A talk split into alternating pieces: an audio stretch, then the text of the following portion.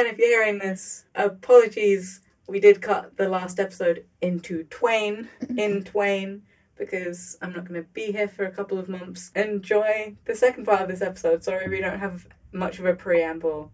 My name's Nemo Martin. I use they them pronouns. I'm a moderator. I'm Grace. I use they them pronouns, and I'm your primary researcher. Yeah! Yeah, yeah. I'm Stevie, your secondary researcher. I use she, her pronouns. Enjoy the second part of this episode. Here's a, a, a neat segue.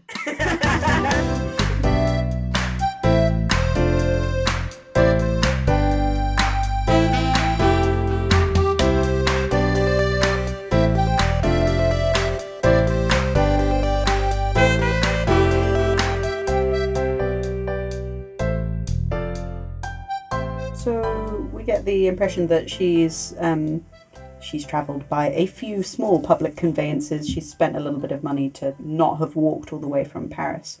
And um, as Fantine walks past the Thénardier's tavern, she sees the children on the swing, and it's something that almost like pauses her in her tracks. That she's just sort of frozen by this image of these two beautiful children laughing and playing on the swing and, and the and the mother playing with them. She sort of she interrupts um, Madame Thénardier between two lines of her of Carly Jepsen and um, yes, tells her about her pretty children and we get the um, imagery of an animal connected to um, um, Madame Thénardier again with um, the fiercest animals are disarmed by the, a tribute to their young. I, I think it's interesting that they keep coming back to this Im- this image of something wild with her. So Thénardier um, thanks her and invites um, Fantine to sit down and introduces herself. And then we get like just more of Victor Hugo's bullshit. And I just I would like you to hold in your mind the way that Victor Hugo described Fantine the first time that she was described, you know, about like Glowing. glowing Busty, and, busty. And Not busty, busty. yeah, and you know, you get this sort of idea of very pale skin and like slender limbs and like glowing fabrics and shit, and like that she's just generally. Madame Thénardier was robust, big boned, and red headed. A typical soldier's woman with the roughness characteristic of her. She was still young, no more than thirty. Had she had been standing upright instead of sitting crouched in the doorway, her height and general look of a fairground wrestler might have alarmed a stranger and so shaken her confi- confidence as to prevent the events to be related from taking place. Destinies may be decided by the fact that a person is seated and not standing. So basically, evil people are ugly. Yeah. I find it really interesting though that I mean this is the physiognomy thing, so Mm. right? Yeah, physiognomy being the nineteenth century Yes. Yes. star asterisk. Yeah, that shit was hot. yeah, Yeah. belief that your looks meant that that's what your personality Mm. was. Mm. Um, and it was often used for criminals. So if you looked bad, then you probably were bad. Mm. And then obviously that gets used in TV and film all the Mm. time because if you look like an evil character, you're probably an evil character. I mean, it's in the twits. Right at the beginning of the twits, Yeah. which shaped me a lot as a kid. so, like, Yeah. Um, and I guess I am very aware of this. So obviously, well, you know, analyzing media, you you do get to understand how shitty this perspective is. Yeah. I guess so. When I was reading it the first time, when I was reading all these things, I wasn't thinking, oh. Ugly equals evil. I was Mm. like, wow, she's so cool and big. Yeah, And like, yeah. Obviously, I knew the Thénardiers were bad characters. Mm. And I was like, oh wow, so desperate, I guess, for any female character Mm. to not be slim and pretty and Mm. bust bustily. And I guess that is the problematic thing if she isn't slim and pretty and bust bustily, which is why that she's such a negative character. Mm-mm. Just find it really interesting. There was a tangent I could go down with this, but uh, I was watching Star Trek Discovery. Mm. I've Uh, not watched any of it yet. No spoilers. Mm. Episode three, I think. I really like I the character. I've actually seen that then. Okay. Um, The second season. Oh, Oh yeah, one. season Sorry. two. yeah. Um, but then so there's the character Tilly, right? So she's Tilly. yeah, Tilly is great. Mhm. She's um the science intern person Mhm. who just gets caught in all the stuff. She's great. She's not thin. I wouldn't Mm. call her fat, Mm. and fat in a non-fat shaming way, but in a In a political fatness sort Yeah. of way. Yeah, yeah. um. Mm. But she is larger than all of the other female characters. Mm. Then there was an, a scene where it was like a full body shot of her to the side, and you saw like because the uniforms they wear are very form fitting, obviously, so that like all of the busty and all of the thin and stuff is accentuated. Mm. But she was just standing there, and she was doing a cool thing, and like she was just like There. a big bodied person Mm. being really cool, and she has like quite a big chest Mm. and quite a big butt, and it was just like, cool. That's like not anything to do with what's Mm. happening right now. Yeah. She's just doing her job and in this uniform, and it's like completely not a thing for her. And it was like, It's really cool. yeah, I, I saw that and I was like, oh my god, Yeah. it's so simple. You just have to put this person here, and like she's doing her job, Mm. and Yeah. it's not a plot point. It's Yeah. nothing. At no point is she like made fun of, and Mm. at no point does she have to go through like a makeover thing or Mm. anything like that. She's just yeah. So fuck you, Victor Hugo. yeah. Today on Representation Matters, Yeah. you know? I mean, also she's got curly orange hair. So. Yeah. And I think she's. I again, I it's been a little while since I've watched it, but she's implied to be neurodivergent Yeah. quite yeah, heavily, Yeah. right? Well, uh, in um, episode three, I think there's some stuff about she thinks that maybe she's more neurodiverse than she is, but then it's like Hmm. a false alarm. But, uh, but yeah, but yeah, she Mm. is supposed to be Yeah. implied to be not neurotypical. Mm. Definitely, yeah, Okay. Yeah. So she's she's a very cool character, yeah. and I I forgot about her now, and now I'm more excited to watch Yeah. season two. Yeah, it's quite Tilly focused season two. So Nice, good, but also I mean, no, like Michael was what like Michael Yeah, is okay, good. I was like, it's not that they haven't like killed Michael. no, Yeah, but like okay. Tilly becoming cool more Mm. autonomous, so she isn't like the fat best friend Yeah. kind of stereotype, Okay. which they were kind of leading towards in Mm. season one. Yeah. It's a very female focused season. Nice. Yeah. Nice. Excellent news. Yeah. Yeah. So Fontaine tells um, T- uh, Madame Thénardier her story about what happens, but changes it a little bit to be more palatable in scare quotes. Um, that she was a working woman whose husband had died and couldn't find work in Paris, and that was why she was coming out. And um, you know, her little girl had fall, fallen asleep in her arms and that sort of thing. And um, she wakes um, Cosette up in her arms, and she like opens her big blue eyes and like blinks. And, ooh, actually, yes. The child opened wide eyes as blue as her mother's and gazing at the world saw what? Nothing and everything, with that intent, sometimes stern expression of small children, which is among the marvels of their shining innocence, in contrast to our own sullied virtues. It is as though they know themselves to be angels and the rest of us to be only human. And there's this this description of her, and then it talks about her laughing and trying to get down because because she wants to go and play with the other girls. And earlier on as well, there's this very um, sort of angelic, very very sweet and innocent description of of Azelma and um, and Eponine, and it was then that description there the um as though they know themselves to be angels and the rest of us to be only human that I like it hit me like a bus that Victor Hugo had lost his daughter. Mm. Mm. Oh no. Like I was, it Yeah. literally. I was sitting there and I was like, I was like, wow, the way he described his kids, it's like the sum of it. I'm like, mm, you didn't need to talk about her thigh, okay?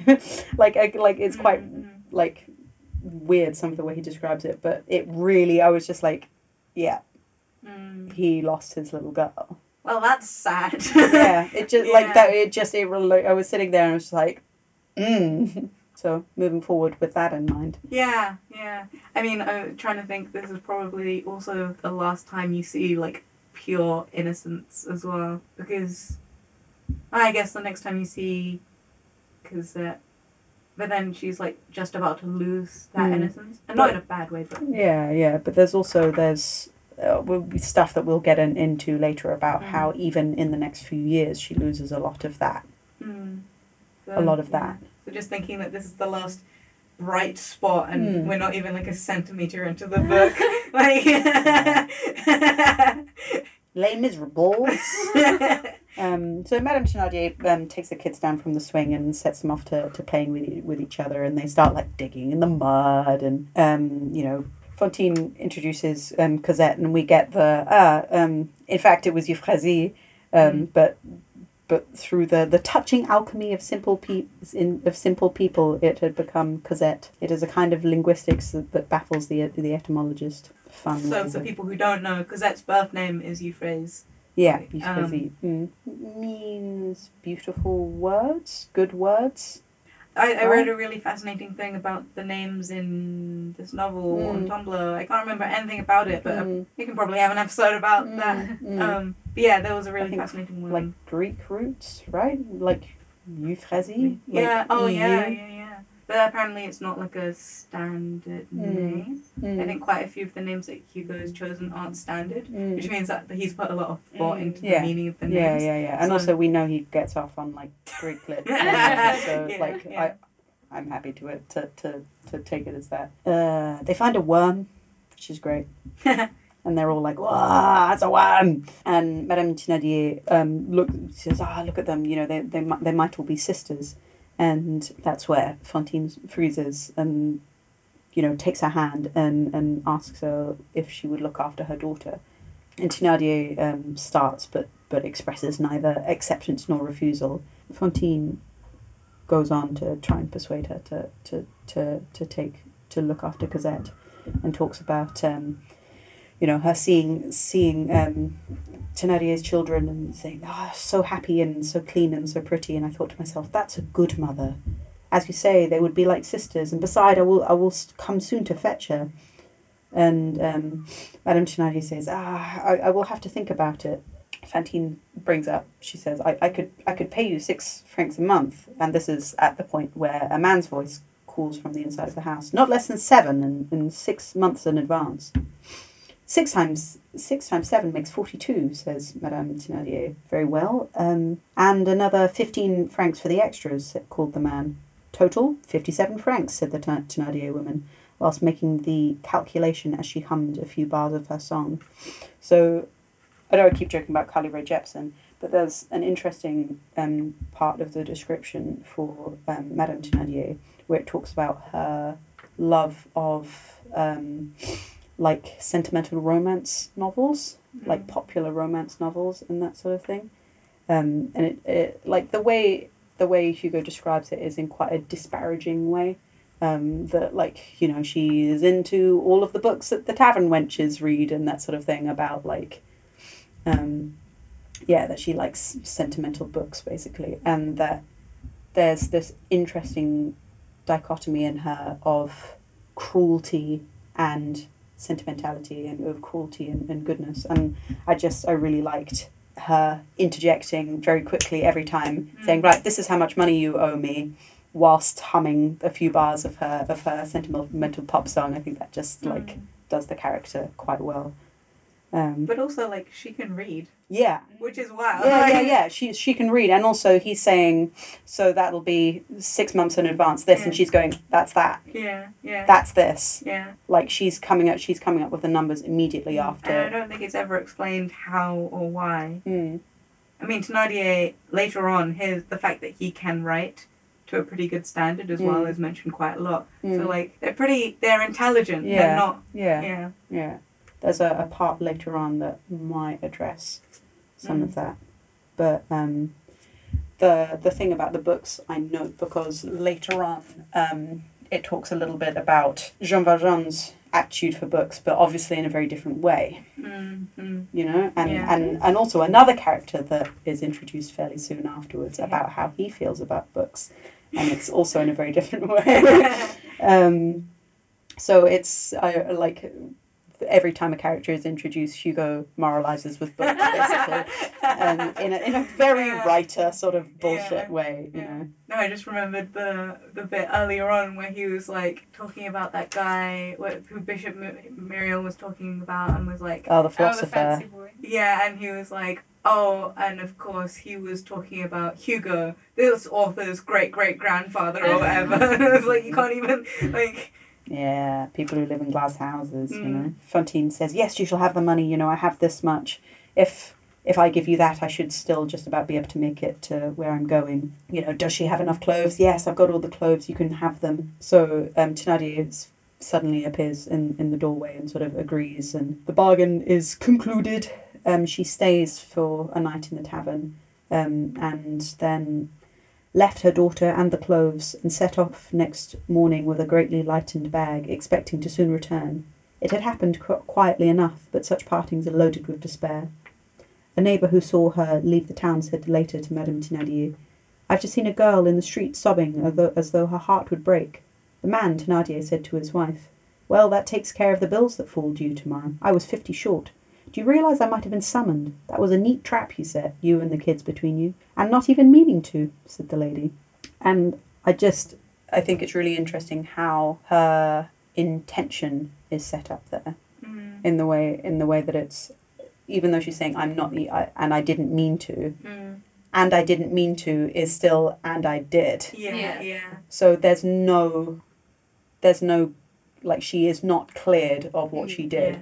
Like she intended she like Yeah. struck She this. went along with. yeah, She, she She's she okay with it. yeah, she- regardless. and she she was part of it. So there's Mm. no like there's no she is not a victim here. She was a Mm. part. She was a part of this. She was an, an Yeah. accomplice in this, and I just thought that was a very neat way to um, show that. The next part, yeah, we, we have the Thénardiers for for this this short book, um, and this uh, the chapter coming is a is sort of a, a closer examination of their character.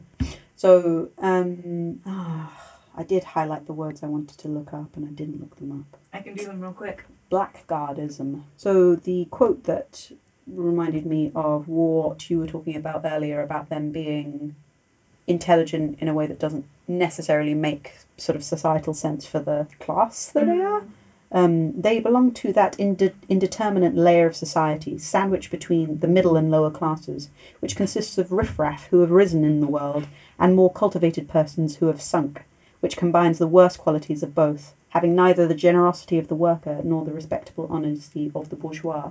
I thought that maybe, even though it's just an implication, implies about maybe them being more coming from a slightly higher class and have come down, which Mm. might explain why they're both educated. Mm. If you worked in a tavern, you'd have to be good at numbers as well. Yeah. I. Yeah, Mm. exactly. yeah. Although not necessarily have to be able to read, and also enough to choose to read for pleasure. I, I don't Mm. know. Yeah, so it talks about the cruel, the cruelty of the woman and blackguardism in the man. So I think this is the word that's sometimes pronounced blackguard. Oh, okay, yeah, Okay. that makes more sense. Yeah, Um, yeah, yeah, yeah. So noun, a low contemptible person. Scoundrel. Scoundrel. Um, and the obsolete. Uh, it used to mean a group of menial workers in the kitchen of a large household, the servants of an army, or camp followers. Okay. So both of those work for Thénardier. yeah, interesting. Yeah. Blackguard?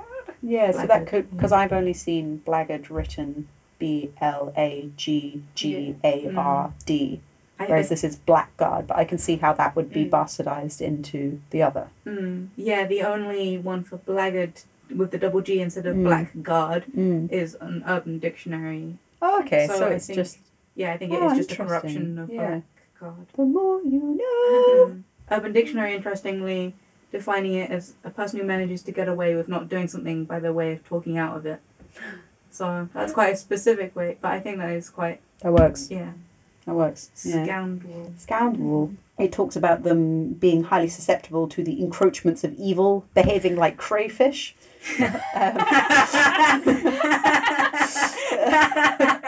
I'm going to think about that for the rest of my life. yeah, yeah, yeah. That they go backwards rather than forwards through life, gaining in deformity with experience, going from bad to worse and sinking into even deeper darkness. The Thénardiers were of this kind. It's it's weird because obviously I don't like the Thénardiers and I don't like Tholomyès like as characters. But I've whenever when I've been reading this, like the descriptions of those characters, I've always been like, ah, yeah, me Mm, like I've always related a lot more strongly to the way that Hugo, especially initially before you know you find out all the awful things that they did, um, descri- the way that he describes those characters, I've always sort of been like, oh yeah, feel that, probably because they're human. Yeah, A lot more than the positive characters, Yeah. I it's hard Yeah. to relate to a idealized person that probably couldn't exist. Which is probably the point. Mm. Like you can either choose, like like Jean Valjean Yeah. and Thénardier and Fontaine and Javert and all of these characters start off as humans and then Yeah. because of And their also have choice- quite similar starts. Yeah, yeah, they all like start the same sort of Mm. line, and then because of well, what society puts on them. Yeah. But then I guess how they choose to Mm, then react to that mm, defines who they are, and some of them obviously get luckier than others. mm. There's some- quite an in- interesting comment on that in the next three chapters, actually. Mm. So yeah, I guess yeah, it it is interesting. You do relate to the villainous ones because they Mm. do what most of us do, instead of choosing to be holy, and like they have yeah, like the holier ones have a lot more strength than a lot of us yeah, do. yeah, yeah.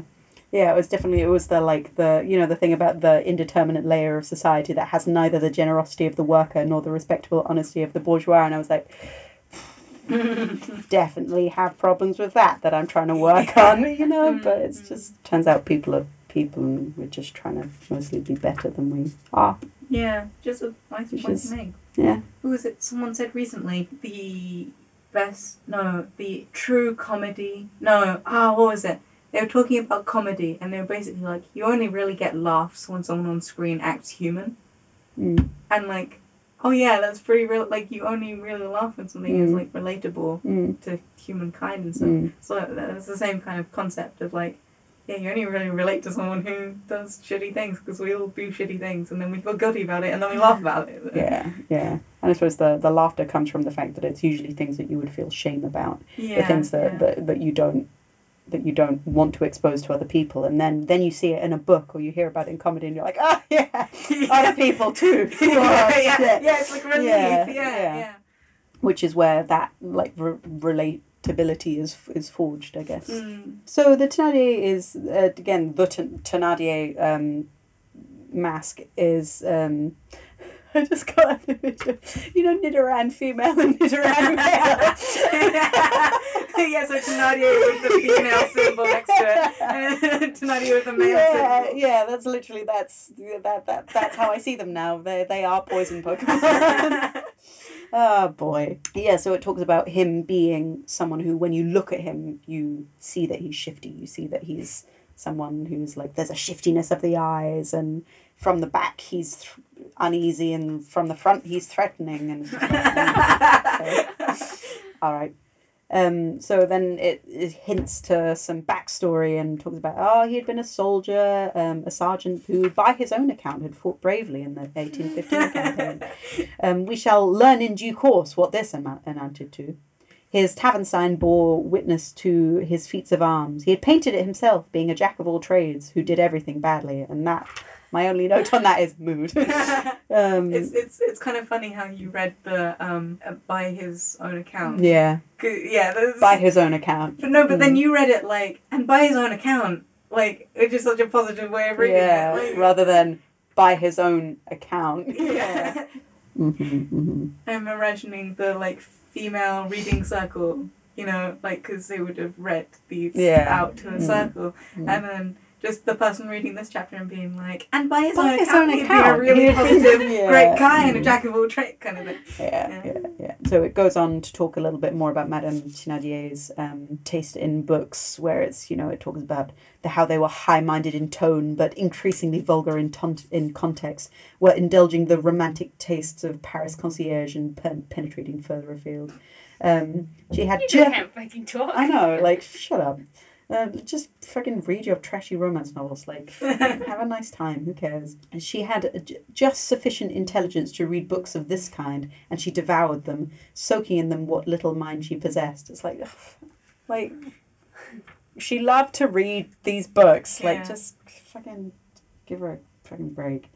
Um, and it talks about how her soaking up all these like sentimental romance novels and that uh, altered the way that she um, interacted with her husband, and that was why she was so sort of simpering towards towards him. Um, she's fifteen years younger than him, and then interestingly, when this style of book began began to become less fashionable, she lost that sentimentality and became nothing but a, sp- a spiteful woman who had revelled in silly fiction.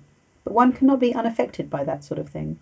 One of the results was that her elder daughter was named Eponine. So, which I assume is an implication that it's a sort of slightly romantic, mm. fantasising sort of name. I find this interesting in that Victor Hugo is literally writing this book to make people do better. And then he's like, oh, but stupid people get affected by the media they consume. uh, fuck up, fucking wake up, sheeple. And it's like, you're trying to do the same Yeah, thing here. That's what you're doing. Yeah. Oftentimes, men are full of bullshit. like, but not when I do it, says, says Victor Hugo.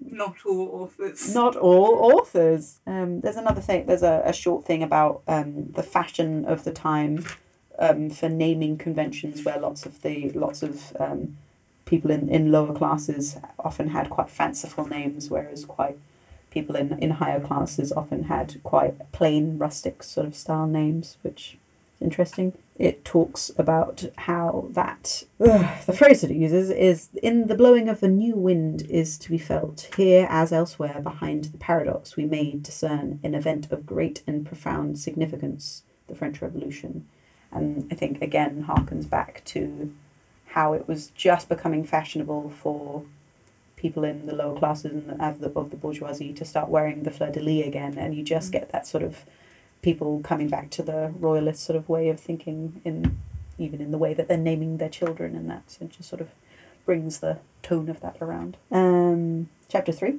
of this book is entitled the lark. And the the, the first line is, is great um, mere lack of scruple does not ensure prosperity. The tavern was doing badly. It's just, it's just great. Like it really is just good. So Thénardier, because he got this money from um, Fontaine, managed to escape court summons, and then it talks about a month later they were short of money again. Um, so Madame Thénardier pawns um, Cosette's all of her fine clothes off, and when this, like when when that happens, they start to sort of see her as like this charity child that they have taken on you know. So they so they get to you know it doesn't matter if they treat her less well than their own children because it's something that they're doing you know out of the goodness of their hearts um, she starts to get dressed in Eponine and Azelma's, you know, leftover clothes. She eats on the floor with the um, with the cat and the dog, and rather less well than the cat, even if slightly better than the dog. We, we get a brief insight into the fact that Fantine has found employment in Montreuil-sur-Mer and is writing a letter or having one written for her, asking about her daughter, and the Thénardiers saying, "Ah, yeah, she's doing really well. It's fantastic." Fantine had paid for them to look after um, Cosette in advance, and when that six months it, um, expires, when that's finished, she keeps paying. But by the end of the year, Thénardier um, is sitting saying, "You know what? Like, what are we getting from from just seven francs?" Um, and start and ups the price. It comes comes up to twelve, and um, Fantine pays for the money. Madame Thénardier starts to hate Cosette. It talks about the fact that she has a limited, um, a limited amount of emotions to give, a limited amount of love, and a little bit of amount of hatred, and um, suggests that if Cosette had not been there, her daughters would have received both, but because Cosette was there, she Mm. could split that so that her daughters received the love and Cosette um, received the hatred. It talks about her hitting Cosette and um, Eponine and Azelma seeing the way that um, Cosette is treated and treating her in the same way because obviously they're imitating their, their mother. And this goes on for, for two years for you know two years. All the people in the village are talking about how fantastic um, the Thénardiers are for looking after this this child that was dumped upon them.